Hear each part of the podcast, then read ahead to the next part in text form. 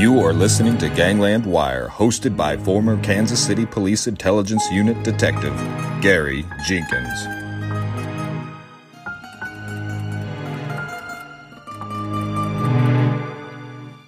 Well, welcome, all you wiretappers out there. Coming to you from the studio of Gangland Wire. Kind of still recording in the middle of the, uh, the hopefully, hopefully on the uh, other end of the COVID nineteen virus. We don't know. Uh, and when you get this, you'll know by now I've quit putting out two podcasts a week and gone back to one because hey, the golf courses opened up, and and plus a lot of you.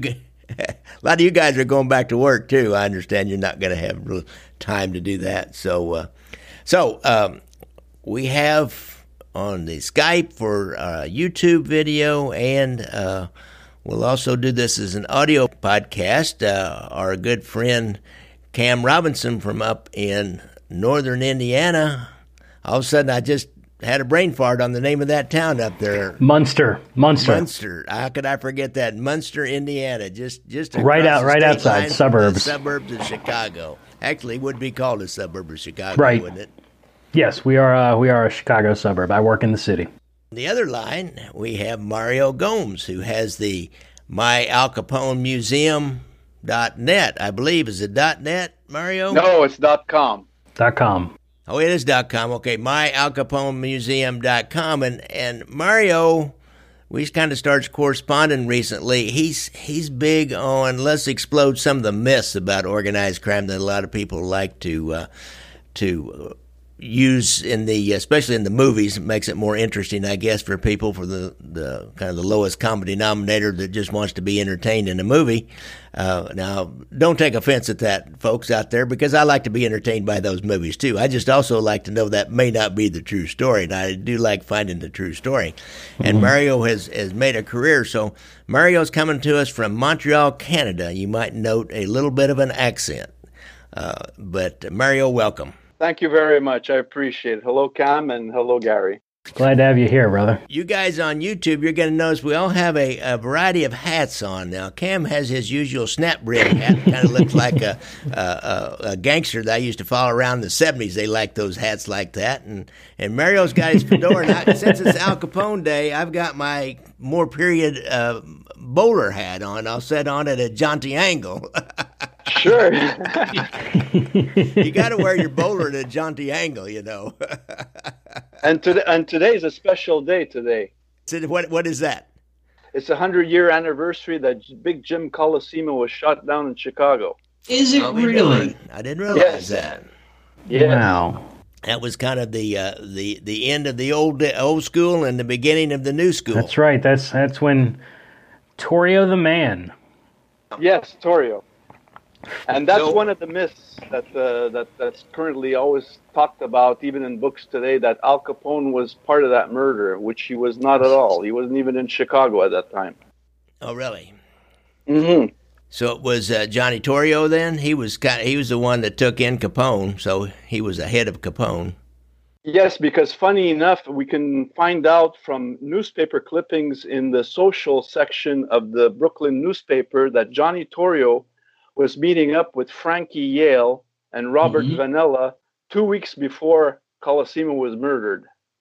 So ah, yeah, Torrio was hiring Frankie Yale to come yeah. down to Chicago and uh, nail him, nail yeah. Colosimo. Yeah. Yeah, I was. I always that was uh Frankie Yale was the guy back then it's such an interesting connection, that Chicago New York connection, that you don't really hear much talked about. Now Frankie Yale was kind of Al Capone's boss and sends him out to uh, to Chicago, and, and he gets his start in Chicago, and he's connected very closely to New York because of that. But then Al Capone kind of shuffles off the uh, uh, the Yale coil, shall we say, and, and ends up actually being responsible for his murder in the end. So it's uh, it's a really interesting little uh, series of events over the mm-hmm. years between New York and Chicago. Sure. You know, I had a guy do a, a, little video for me. I think it's funny as heck. I put it out on Facebook, and, and, and he makes fun of New York and uh, and so in a little thing of John Gotti and and uh, talks about how great Chicago is all business and and New York's all play. it is hilarious. I don't know, folks. Uh, I'll put that up again one of these days. You got to search my timeline, but it, it it is hilarious. My friend Ben Ellickson from Chicago made that up. Got he's got a voiceover for Gotti's uh, surveillance shot, and Gotti's complaining about having to use some kind of special bounce to to help uh, when he washes his clothes and, and to, to maintain that Teflon. Yeah. Yeah, the Teflon Don. So anyhow, let's get back to Capone, Mario. We don't want to get too far astray there. No problem. Uh, just uh, tell the wiretappers out there just a little bit about how you got into that and, and what you've got going today. Well, it started back uh, when I was a youngster. I remember watching The Untouchables with Robert Stack, black and white TV show.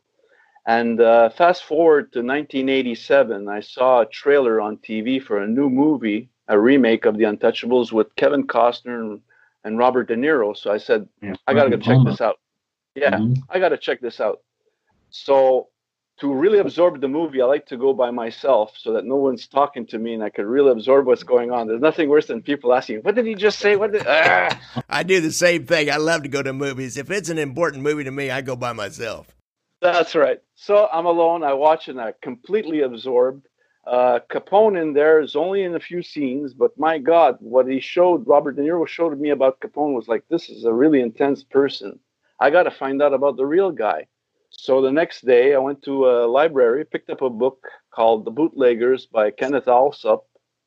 I uh, studied it, and I found it really interesting. The, the characters are much more interesting than what I saw uh, on the screen. And also, I noticed that a lot of the stuff was made up in Hollywood. So then I bought another book, and then I read that, and that contradicted that book. And then I'm cross referencing, and it doesn't yeah. stop. 33 years later, here I am. With a website and, and tons and tons of information about Capone. It's a great one. and it's easy to navigate too. Yeah, it started with one page. Ah. Back in the year 2000. 20 years later, I'm up to 150 pages, 150 web pages.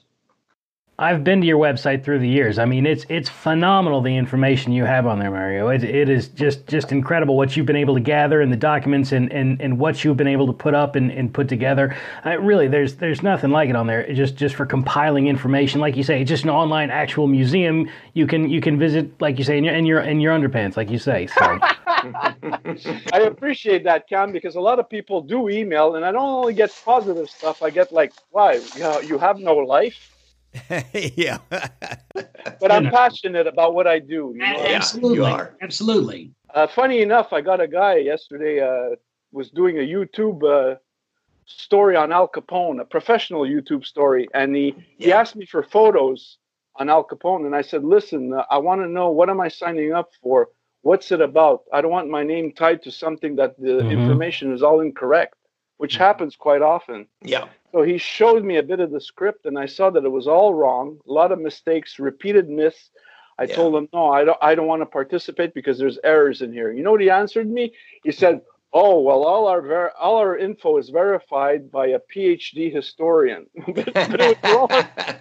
you know and one of those things that are wrong in there has been maintained for many, many years, and I'm going to divulge this week. I'm going to unveil it on my website, but you're the first one to hear about it. Uh, was Al Capone? The accepted story was that he was slashed back in the summer of 1917 at the Harvard Inn. Right. Right. Now, if you you know the story, he he said to a woman that she had a nice posterior. That's right. Yeah, and the brother Frankie Galluccio went nuts. Well, now I just found out from uh, uncovering certain documents that Al Capone wasn't slashed at all at the Harvard Inn. It happened on Fourth Street and Union Union Street and Fourth Avenue. Excuse me. And Frankie Galluccio lived about 190 feet from that area. Mm-hmm. Al Capone lived about maybe five minutes from that area. So they crossed paths at that place. Also, the Harvard Inn was at Coney Island we know that Coney Island from May to September was closed. Oh, Most of it was shit. closed. It's yeah. winter time. The only club that's open is Stauch's, which is publicized in the newspaper as being open all year round. But the Harvard Inn was just a small club and couldn't afford to be open.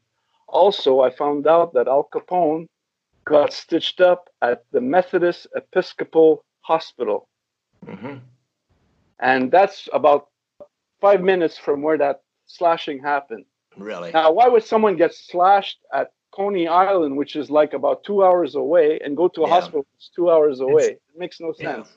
No, but Coney Island makes the better story. That's the shit I love, Mario. That that's bravo, bravo. Yeah. Really, that incredible, bravo. Yeah, But- that's a good you know, one. It's, it's, it's just an easier story to say. Well, Coney Island. Then it's it's New York. It's boom, boom. There you get your story. That's bravo, my friend. Yeah. Yeah. And, Wow. and people will say, well, what proof do you have? Well, we have a Brooklyn newspaper that mentions it December 9th, 1918, that the night before, Alfonso Capone is attacked by two guys and slashed to the face. Mm. So here we go. Summer, we go. Summer, of, yeah, summer of 1917. I don't think so. Yeah, that, that's what we call primary source. Uh, anything that's written just about the time in a public document's written about the time that an event happened, you can pretty well call that a primary source, and that's what that's the gold standard for these kinds of uh, of his, this, this re- historical research. Yeah, I mean that's that's how it's done. Very very well. Very uh, well done. Yeah, and Frankie Galluccio supposedly met up with uh, a historian author named William Balsamo, which Yeah, I think you know. that's right. Okay. So Balsamo supposedly met him in 1965 at Lento's bar to ask him about the slashing. Mhm. And he made him promise that I'll tell you the story, but you promise me that you won't publish it until I'm dead. So Balsamo agreed. And now we find out with what I discovered that what uh, Galluccio was telling Balsamo was like lies because he was stating that, yeah, he had a little sister named Lena. Well, I did the, the search, and uh, the census shows that uh, uh, Galluccio had no little sister. He had two older sisters, one named Teresa and one named Anna. So there you go. There you go. Very Thank anal, you. I know, for some people, but I like that. I, yes, I That's that's what I like. I that's and uh, Gary will tell you that that that research, that digging, those those details that are overlooked. That's and nobody through the years has ever verified that story. I've read I've read the excerpt. Gosh, you gotta you gotta swear to me you won't repeat this story to anybody. I still know these guys and blah blah blah. I, you know we've all read that excerpt, but That's why it's done. It's a lot of work, though, isn't it, Mario? You got to go to all those different Oh, it sources, is. and you different got- sources. I, and I you lost gotta- all my hair. Yeah. you got to have not only the time, but sometimes you, you like you have to have a, a paid subscription to newspapers.com sometimes to get the good stuff that it, which is the, Yeah. the, the cheap one. I that's what I've had for a long time. Now I can get it through my library, which is pretty good. But you and or maybe you have to have the subscription to ancestry.com or you have to make all these calls to the National Archives in different places and and or buy uh, buy those uh, Freedom of Information Act requests and all that. So it's uh, it's a lot of work and and can be kind of expensive. I spent a little money on those. Oh yeah, for sure. And a lot of that stuff is missing too when you you call in for like uh, an autopsy. Uh, stu- stuff is pilfered and stolen and taken aside and shows up on auctions years later. Right. like, uh, it it stands to reason. A lot of the Hollywood stuff, you know, it's it's it's a better story. It, it, it's changed after the fact, but it's also if you if you think about it, uh, the outfit and and a lot of guys in New York, they had what what we what we know is the outfit now. It has come to formally be called the outfit. Uh, Nitty and all at, at Al had control, had a decent amount of control over Hollywood at the time and I imagine they could exert a certain amount of control, like when when uh, they say Roger Touhy tried to sell his book and tried to sell his story, and there was some some uh, muscle flex to prevent that. And I wonder to what extent their control sort of prevented the more or less true stories from being made, if if they exerted any sort of control, because. If, in a lot of in a lot of uh, cases, as I'm sure you know, the, the truth is, is better than fiction. But if if they said, well, we don't want to tell it that way, we'd rather tell it, you know, steer them to the left, then then there's there's fewer eyes looking at what's actually going on and paying more attention to the guy with the t- with the Thompson submachine gun over here when it's really two guys with a revolver and, and we're we're not expecting the guys who are actually doing it. I, I think that there was probably some misdirection at the beginning that was led by the actual outfit guys who controlled Hollywood for a few years in the early 40s. Sure, sure, around that time. But I wouldn't understand why today it's got to be. What's the point? You know, really? Right. Even the granddaughters, Capone's granddaughters, who I know, uh, are like, my God, another movie about him? Like, leave him alone. I know, I know. Another 73 book, another years movie. he's dead. Yeah, it's like, come on, 73 years he's dead. Like, leave him alone already. you know? You know that last one that Jonathan Eig EIG did. Uh, it was a uh, that was a work, boy. That was a heck of a, a, a big book with lots of resources. He really put a lot of energy into that thing. Yeah. Uh, some stuff in there, like, but what I don't understand is like when they say it's a secret plot against Capone, there was no secret plot against Capone. Uh, the government was going after the gangsters for income tax way before Capone. They went after Torrio. They got Ralph Capone. Yeah. They sent them to Yeah, prison. Nitty. Yeah. They got Nitty. yeah, that's right. And they got Jake Guzik. Yeah. They got uh, Terrence Mhm. Druggan, the, the Terrence Druggan, and uh, the other guy, his uh, partner, uh, uh, Frank Lake. They got hit, them too for income tax, send them to prison. So that's why Capone was confident that he'd get the same amount of time like they did, which was like two years, five years the most. But uh, and he made a bargain with the government, and the government turned around and said, "No, no." The the judge at the last minute, uh, Judge Wilkerson said, "No, we're going to try you for the full extent of the law." Because the prosecutor, which was George E. Johnson, thought E.Q. Johnson thought, mm-hmm. I'm not going to get this guy. I don't have enough infor- information on him. I don't have enough evidence. I'm probably going to get two years. So he was satisfied with that. It's the judge that talked him into no, go for for full full force ahead. We're going to get this guy, and they did get him for 11 years. That's insane. It was it was Judge Wilkinson that did the entire uh, jury flop, right? Is- Or is that is that another? That was that they they flopped the entire jury. Do you could you tell the story, Mario? Is that I mean it, I've I've heard rumors, but I mean is there is there much truth to that that story that they pulled an entire jury and flopped them?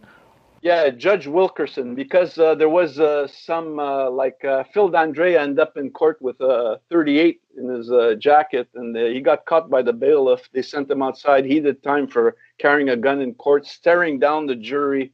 So the jury was pretty intimidated. Then there was a letter circulating that one of the jury was bought. So that's why they switched the jury at the last minute. Uh, Yeah. With a bunch of farmers and people that didn't know Yeah, who didn't know, yeah, pretty slick. all they knew was poverty, and then they saw this guy spending money like Yeah. uh, fifty thousand dollars on a meat bill for barbecue. And that belt buckle, that diamond encrusted belt buckle he had, boy, that one, that one got him. That would really, you know, when you're poor and you're scra- hard scrabble life, anyhow, barely can make it, and this guy's got this million dollar, not a million dollar, but a, a diamond encrusted belt buckle. That's in silk underwear. That would be big, big, Yeah. big. That belt buckle was two hundred and fifty dollars each, and he gave like about fifty of them out to friends, and so that's pretty. And back then, two hundred fifty dollars was a Yeah. lot of money. Was it personal by uh, President Hoover? That's that was one story that, that I heard that President Hoover said, "Let's go after this Capone."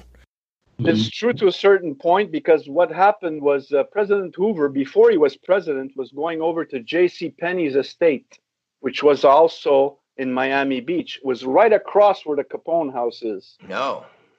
So uh, in February, on February 13th, 1929, right before the St. Valentine's Day massacre, Al Capone was having a huge party for a fight that was about to happen, a boxing match between uh, Jack Sharkey and uh, young Stribling. And Capone had a party there, and it lasted like two, three days straight. He was Wow. Right having across the Biscayne Bay, right? Yeah, loud music, uh, drinking, laughing, and all that, and uh, they could hear that at the J.C. Penney estate. And I know because I slept at Al Capone's house uh, that uh, he had at Miami Beach. I, I, I knew the owner, so I slept there. Oh, really? And I, I, yeah, I could tell you it's not far away, and uh, it's no more there. The J.C. Penney house is gone, but the Uh-huh. Capone house is still there. And so uh, J.C. Penney heard all this noise, and he saw Capone downtown. He encountered him, and he said, uh, "Nice party you had there the other night." And Capone told him, he said, "Yeah." He goes, "I won't charge you for the entertainment. It's free for you what you heard. But if you ever want to come down, you could come over." He said, "Oh, did you know that I had uh, Herbert over at my house? That's where he." Visits. He said, "Yeah, you could tell him to come on down." Too. Capone really regretted that uh, statement later on. Yeah, he really regretted. He thinks that's what got him. Oh, really? He, he figured the president took that personal and, and said, well, this arrogant SOB, I'll, we'll show him. There you go. There you go. And I, I know this for a fact because uh, there's this great memoir by a, a man named Harry Cyril Reed, who was a city editor for the Chicago American. Mm-hmm. Now, he had a friend named Daniel Serritella, who was a city sealer for Big Bill Thompson who was a friend of Capone's. So uh, Harry Reid asked, I want to meet Capone. I want to get the inside scoop. I won't divulge important things or things that could get him in trouble. I just want to meet the guy and I want to ask him a few questions. Would he be interested in meeting me? So finally, he did get to meet Capone and he was friends with him for two years. He even went to Cuba with Al Capone. There's pictures of him taken with Al Capone in Cuba. And uh, he interviewed, he went to his house, took pictures of the famous uh, Al Capone in his bathrobe at his oh, Miami. Yeah. yeah. And this is another myth. People see that bathrobe with a fishing pole on his, and they say, "Oh, he's fishing in this pool. He's nuts." No, this photo was taken back in 1930, before yeah. he was sick and demented. Mm-hmm. This was to show that he was a regular guy to the, you know, public. That's all it was.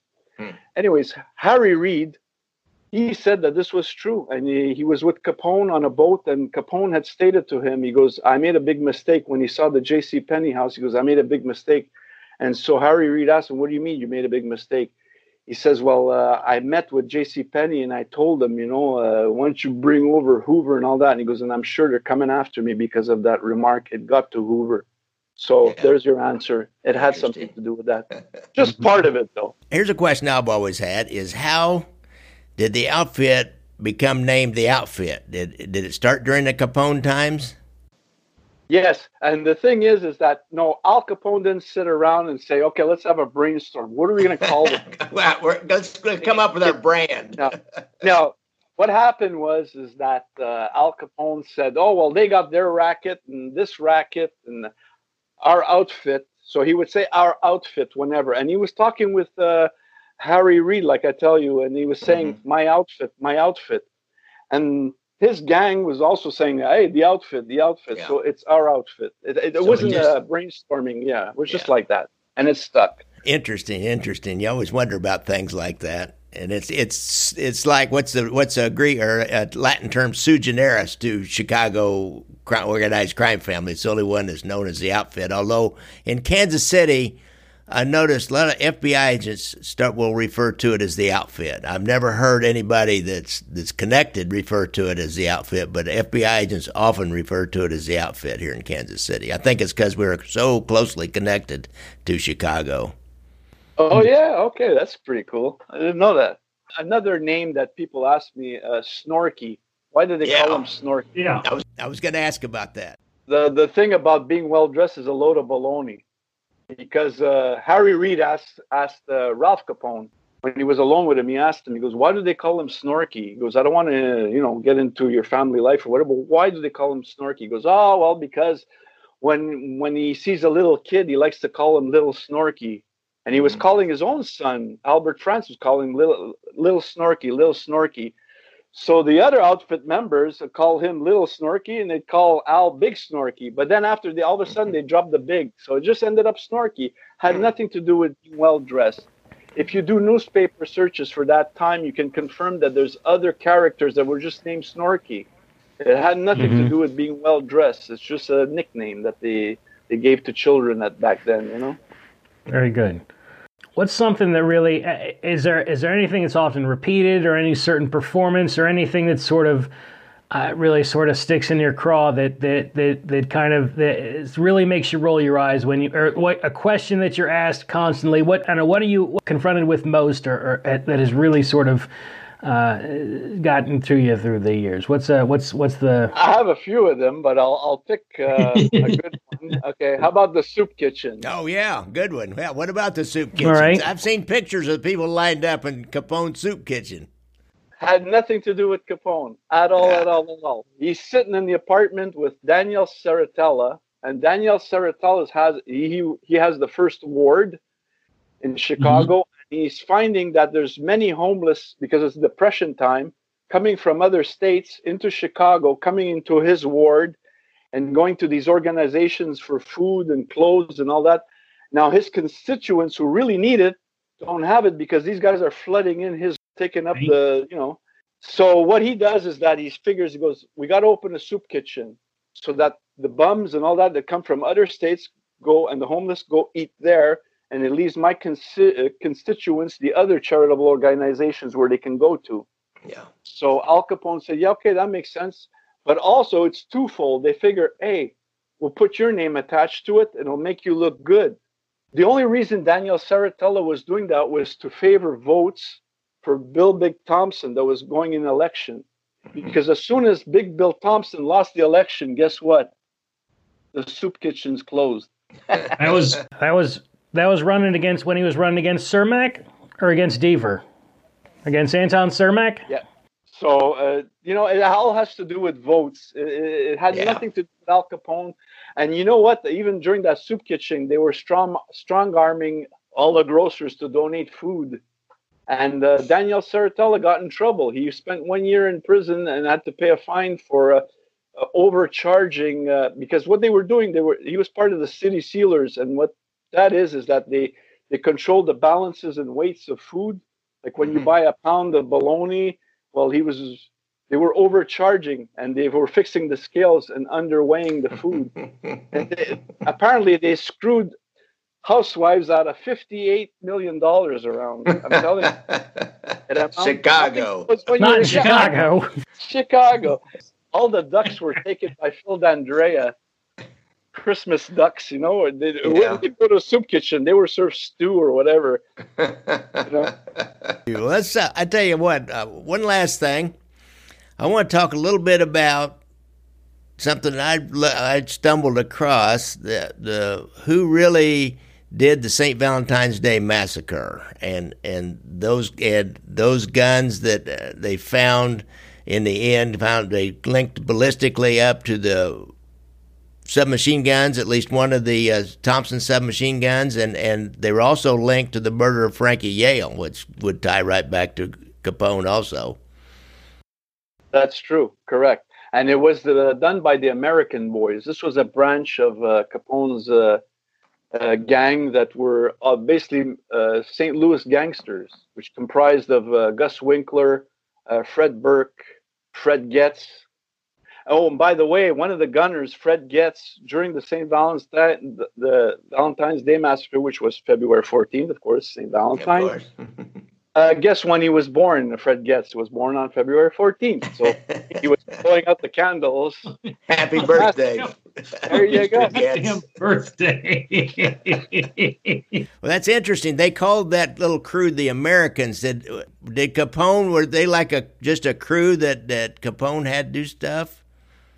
Yeah, yeah. These guys were because they were doing holdups and kidnappings, and Capone wanted to set them straight. He says, "Look, I'll give you a job."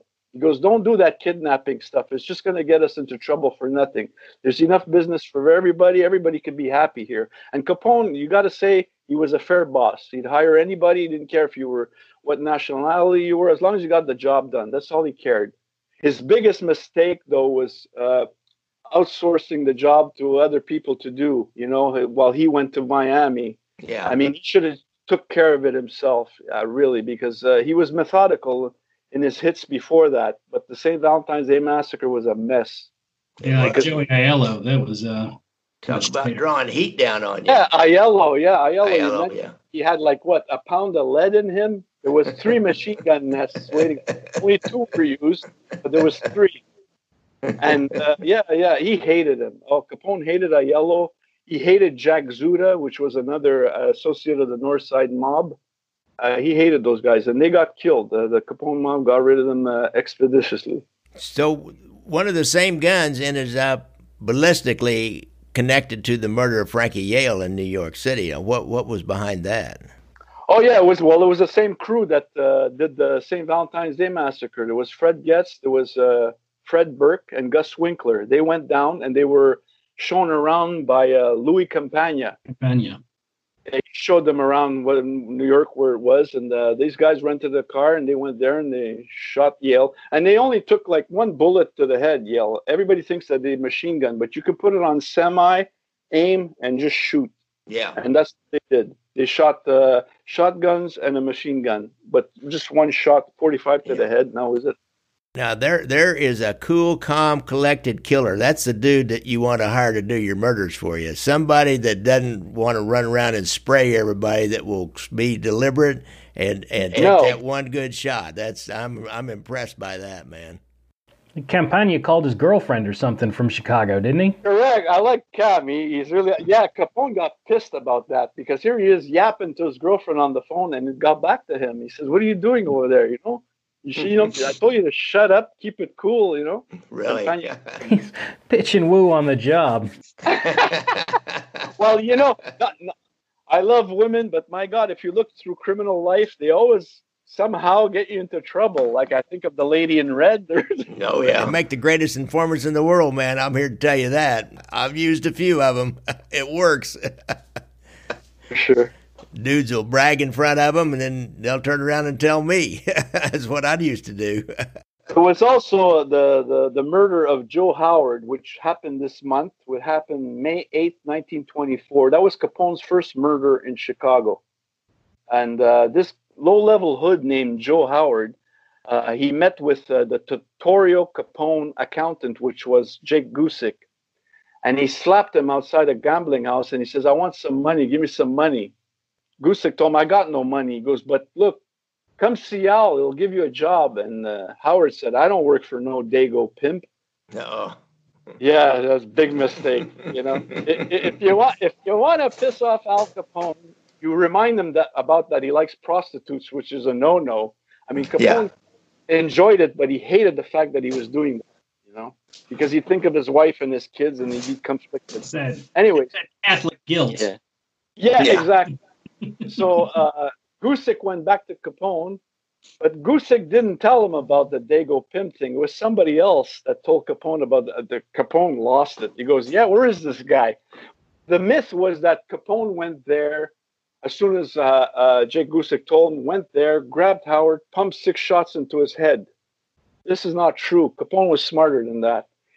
He asked this guy named Tony Bagno, whose real name was James Russell Bagnolo. His name was Army. He missed. Uh, he was missing a left arm. He sent him go to Jaime, J- Jaime Jacobs' uh, saloon at 2300 uh, Wabash, and he told him, he goes, "I want you to go down there I want you to pay drinks all night to uh, Joe Howard. Get him nice and drunk. Yeah. So he did. He got him nice and drunk. Then he called Al. He said, "Okay, Al, he's ready." That's when Al went down there to that saloon. He said, "What did you do to uh, Jake Guzik?" He says, "Ah, go back to your Dago. Go back to your uh, girls, you Dago pimp." That's when Al Capone pulled out his revolver. Five shots in the brain, and one yeah. hit his uh, shoulder all the witnesses got uh, Chicago amnesia. What I love about that story is even before the, the Americans with Disabilities Act, Al Capone is doing his part for, for this guy with no arm. He's he's he's he's he's hiring people. He's giving people jobs who would have who would have a hard time. He's just a just a hell of a guy. yeah. Oh, he's a great guy. Oh yeah. Uh, when I look at these movies, I go, my God. I mean, the guy was bad enough as it is. Do you have to? the new movie that's coming out, Al Capone shooting at Thompson while wearing a diaper. Yeah, I didn't hear that. That's that, unbelievable. That me, that, that, that's unbelievable. You can't make that up, can you? No, no. It's like, come on. And I know God. I'm going to get emails in the following weeks. Is that true? Well, it's it's always fun. I, I do like finding out the, the real story, though. I appreciate what you've absolutely. done, Mario, and, and uh, I think absolutely, it's an incredible yeah, website. I think we need to have you come back on and talk and talk again. I know you've got something that, that you're sitting on right now that I find interesting. Oh, another thing, you know, like what you wrote about, they called these guys the Americans. Well, I know that I know that's true, and here's how I know it's true. I interviewed an old mob guy who was really on his deathbed. He was in hospice and I found out about him, and, and I went over and talked to him, and he wasn't telling me any you know really deep dark secrets, but he talked about when he was a kid, and he talked about some of the little things that they did. They used to like the the the the, the milkman's horse would walk from house to house while he would go deliver the milk at one house, and then the the horse would go on down the street to the next stop, basically, and and then he'd walk on down and catch up with it and have to get back on. And I thought, you know, that sounds true. And and he talked about how it was all these young Italians, and he said, and and we called you guys the Americans. Anybody that was wasn't Italian, we called them the Americans, and you don't really hear that today.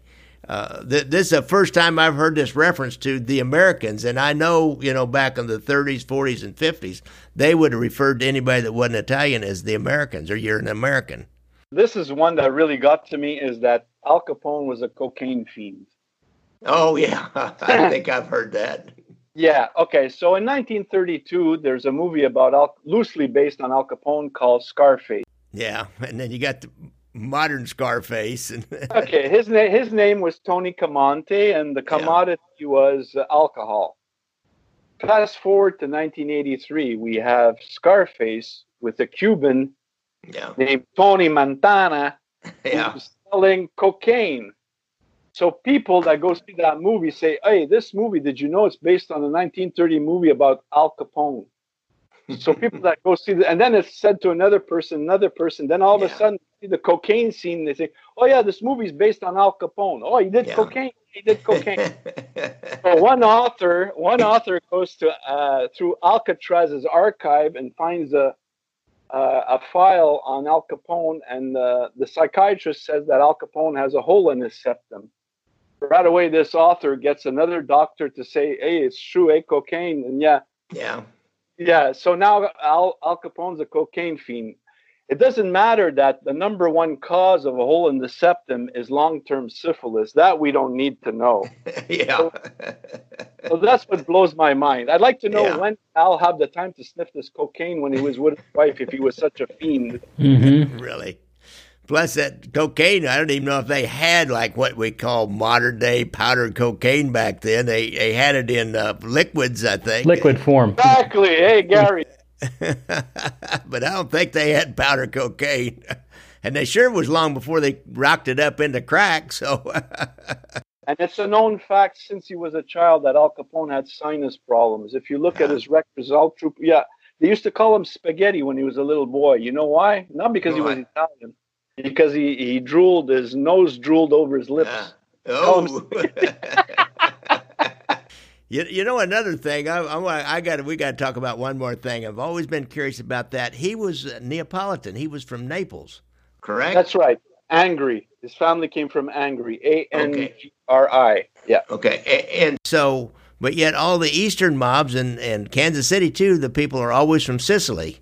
So, um, but but how how do you think he became you know, such a powerhouse, I guess was just off his personality when he wasn't even Sicilian. Because I know these Sicilians, they'll look down on the Neapolitans and, and uh, Calabrians, and mm-hmm. they'll look down on them. Uh, that's correct. And you know what? He was almost done in by three Sicilians that were ready to kill him to take over. And he took care of them when they had a banquet and shot and killed him. John Scalise, Albert Anselmi, and Joe Giunta they were planning to take over Capone. So, and he still, you know, he was he was nice to Sicilians. He gave them jobs. Yeah. I mean, uh, yeah. And you look at the North Siders, the Irish mob, they had one Italian guy, his name was Vincent Drucci. He was Sicilian, and he was with the North Siders against the Capone mob. So yeah, Chicago is is pretty well known for being inclusive. They they had a pretty good diversity program with the Jews did business with blacks in the uh... That was kind of Torrio's policy, and then it's funny Torrio retires and Torrio retires and goes east, and then all of a sudden, and he starts sitting with Lucky Luciano, and all of a sudden Luciano decides, well, let's let's you know, all of a sudden he starts instituting the exact same policy that that, that Torrio did in Chicago, right about the same, same time that, that Torrio starts coaching Luciano. He, you know, the whole thing that, that set up with the commission was the exact same thing Torrio did in Chicago, you know, 10 years earlier. And now uh, Luciano's got Torrio in his ear, basically teaching him how to create the modern mobs. So, I, I mean, Torrio's really the guy. And funny, funny enough, what you say is that before he went to uh, Atlantic City for that conference, which was just a Chicago thing, it wasn't multinational. It was just a, a Chicago thing to uh, make a deal with the, the Moran mob not to open any more uh, dog tracks because the law was coming down on them. Hmm. But the funny thing is, before that Atlantic City conference, uh, guess who's at Al Capone's house? And there's photographs of this, and his granddaughters happen to have a film, uh, oh, really? uh, home movies. Yeah, no sound, old yeah. black and white home movies of Lucky Luciano. Oh, really? Uh, you got Ciro Terranova wow. and Frank Costello hanging around wow. Al Capone's pool right before oh, he went to the. Yeah. Oh shit! really yeah. happened. I think I've seen a, a, still of that on the, one of the Facebook things of those guys on that pool. I, I was, I, you know, I was doubtful. I, I forgot to ask you about that. I was doubtful about that. I thought, well, now wait a minute, this is too good to be true. Here, put these guys together. But, but you know, that was Luciano and Costello. They were guys that wanted to do business in, in a more business-like manner and make deals and relationships and, you know set out territories and rather than going out and killing people and trying to to uh, just take everything over. Yeah, and uh, you you see that you know like uh, Al Capone said, "Look, I got my thing, they got their thing." That's what yeah. it was. Capone was big. He was multi uh, racial. You know, like he, he, didn't care who you were as long as you got the job done. That was uh, that's all that mattered. And I think Luciano and all these guys saw the profits they were making, So "Pretty good." 105 million dollars in 1927. I think that's pretty impressive. Yeah, and that's mm-hmm. yeah, and that's another myth. People think that oh, Al Capone made 105 million dollars. No, the outfit made 105 million dollars. yeah, yeah. Capone made 10 million dollars, and he blew that like water. That's why he was broke at the end. You know, yeah. Uh, the money dried up. I mean, uh, but back then, ten million dollars is like 150 million today. really? That's a lot of money. There you back, go. Especially That's back a then. Lot of... That's a lot of money today. Yeah, but it was hell yeah. All right, Mario, this has been great. We're going to do this again, okay? One of these days? Absolutely. Absolutely. Okay, and I'm sorry if it wasn't that great because my first time on Skype. I oh no, no, this has been great. This has been great. When I when I get this up, I'm going to go ahead and put this up a little quicker than I might have. I've got a whole bunch of them in, in the bank, shall we say? But I'll go ahead and get this edited and probably put it up in a week or so, and I'll send you links uh, uh, to the both the YouTube and the uh, audio podcast too, because it'll I'll go up both YouTube and audio. Yeah, I do have one more gift for you. I mean, I okay. thought I would break the news here first. So, did you know what Al Capone was doing from 1916 to 1918 in Brooklyn? No, I everybody, What's that? No, everybody thinks he was like murdering, robbing. No, well, I, you know, I figure he was like being some kind of a gangster, going around beating people up. Al Capone had a baseball team. Oh, really? Yeah, he played in a semi-pro baseball team. Uh, oh, really? In 1918, he had his own team called the Al Capone Stars. I'll be darned. Bro- in New York. Yeah. yeah, his brother Ralph was in it. And guess who else was playing on the team? Charlie Fischetti. Fischetti, no shit, the Fischetti brothers. Yeah. yeah, the cousins. Yeah. And uh, yeah, yeah, they played baseball. And his brother's his brother Ralph that got him into baseball. Huh. Wow. And, and, you know, back then, everybody played baseball. There were town teams all over the place. That was mm-hmm. that was a big deal. It, it doesn't surprise me because how old would he have been? Uh, 19, what was he, Oh, five? Yeah. 17, 17 or 18 years old. And then in 1918, he was 19, and uh, he played one game on June 6, 1918. He beat the Lockport ACs. He was the pitcher, and he striked out 15 batters. Oh, really? Wow. Pretty awesome. there was 3,000 people in attendance. Wow. Damn. Yes, you, you got that out of uh, uh, uh, sports section out of a local newspaper, a Brooklyn newspaper? That's correct. That's wow. That's Bravo. pretty cool. Bravo. That, that is something. That, bravo, as Cam would say. That's that's quite a find there. I'd, I'd like to see the look on your face when you pulled that up, start seeing his name in the lineup. Because I know that feeling. You find something like that's like, oh, all right, and nobody nobody cares. You know, you look around. You're the only one, and it's like and I don't have a PhD. Yeah. and it doesn't count. Yeah, no. it's it's a hard work is what counts.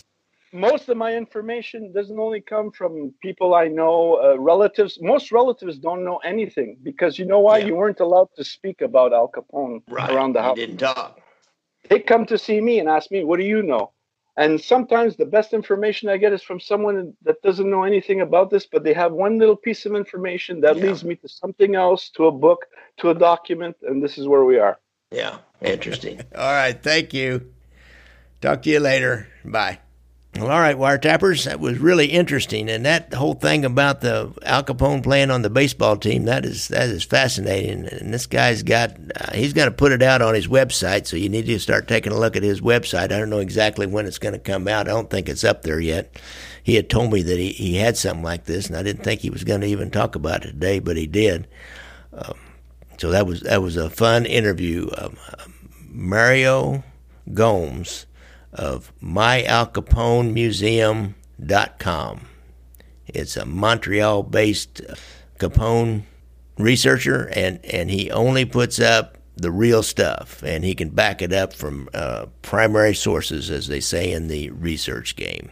If you're a veteran and you believe you have problems that might be PTSD connected to your time in the service, call your local vet center or local veterans hospital if you don't have one of these around, you're out in the country or something, or you don't want to go into some place, there's a national hotline, 1 800 273 8255. Be sure and press 1 if you're a vet.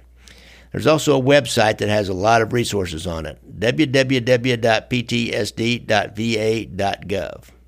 So, folks, we're kind of winding down at the end of the uh, COVID 19 as far as uh, it's still going to be around, but they're opening the country back up. And uh, I don't know, you know, I just it's been it's it's been a test, as, as you guys know. I'm I'm going to cut out that extra podcast if we if we lock back down big time. Well, I'll start throwing them back in, and I won't be able to go out and play golf again either. Then I, I got to start playing golf, man. They've pretty well opened up the courses around here. You have to walk mostly, um, but that's good for me. Uh, don't forget to hit up my Venmo app, buy me a cup of coffee or a shot in a beer. It's Gangland Wire. I've got my two movies, uh, Gangland Wire and Brothers Against Brothers, are on Amazon for $1.99 for rental. Be sure and go to the other purchase options to get the uh, SD version. It's really no different than the SD version than the HD version. It doesn't look to me like. I got my book, Leaving Vegas How FBI Wiretaps Ended Mob Domination at Las Vegas Casinos. Oh, and one more thing. My friend Dan Bashford from Down Under reminded me or advised me that I have not been saying anything about going to my donation page. I do have the shop page, which you can use a credit card or PayPal and make a donation. And for a $25 or above donation, I'll send you uh, rewards out. Like for 25 bucks, you get either one of my movies or my book. And I bid you adieu. Good night, folks. Music provided by our good friend and super fan from Portland, Oregon, Casey McBride. Thanks, Casey.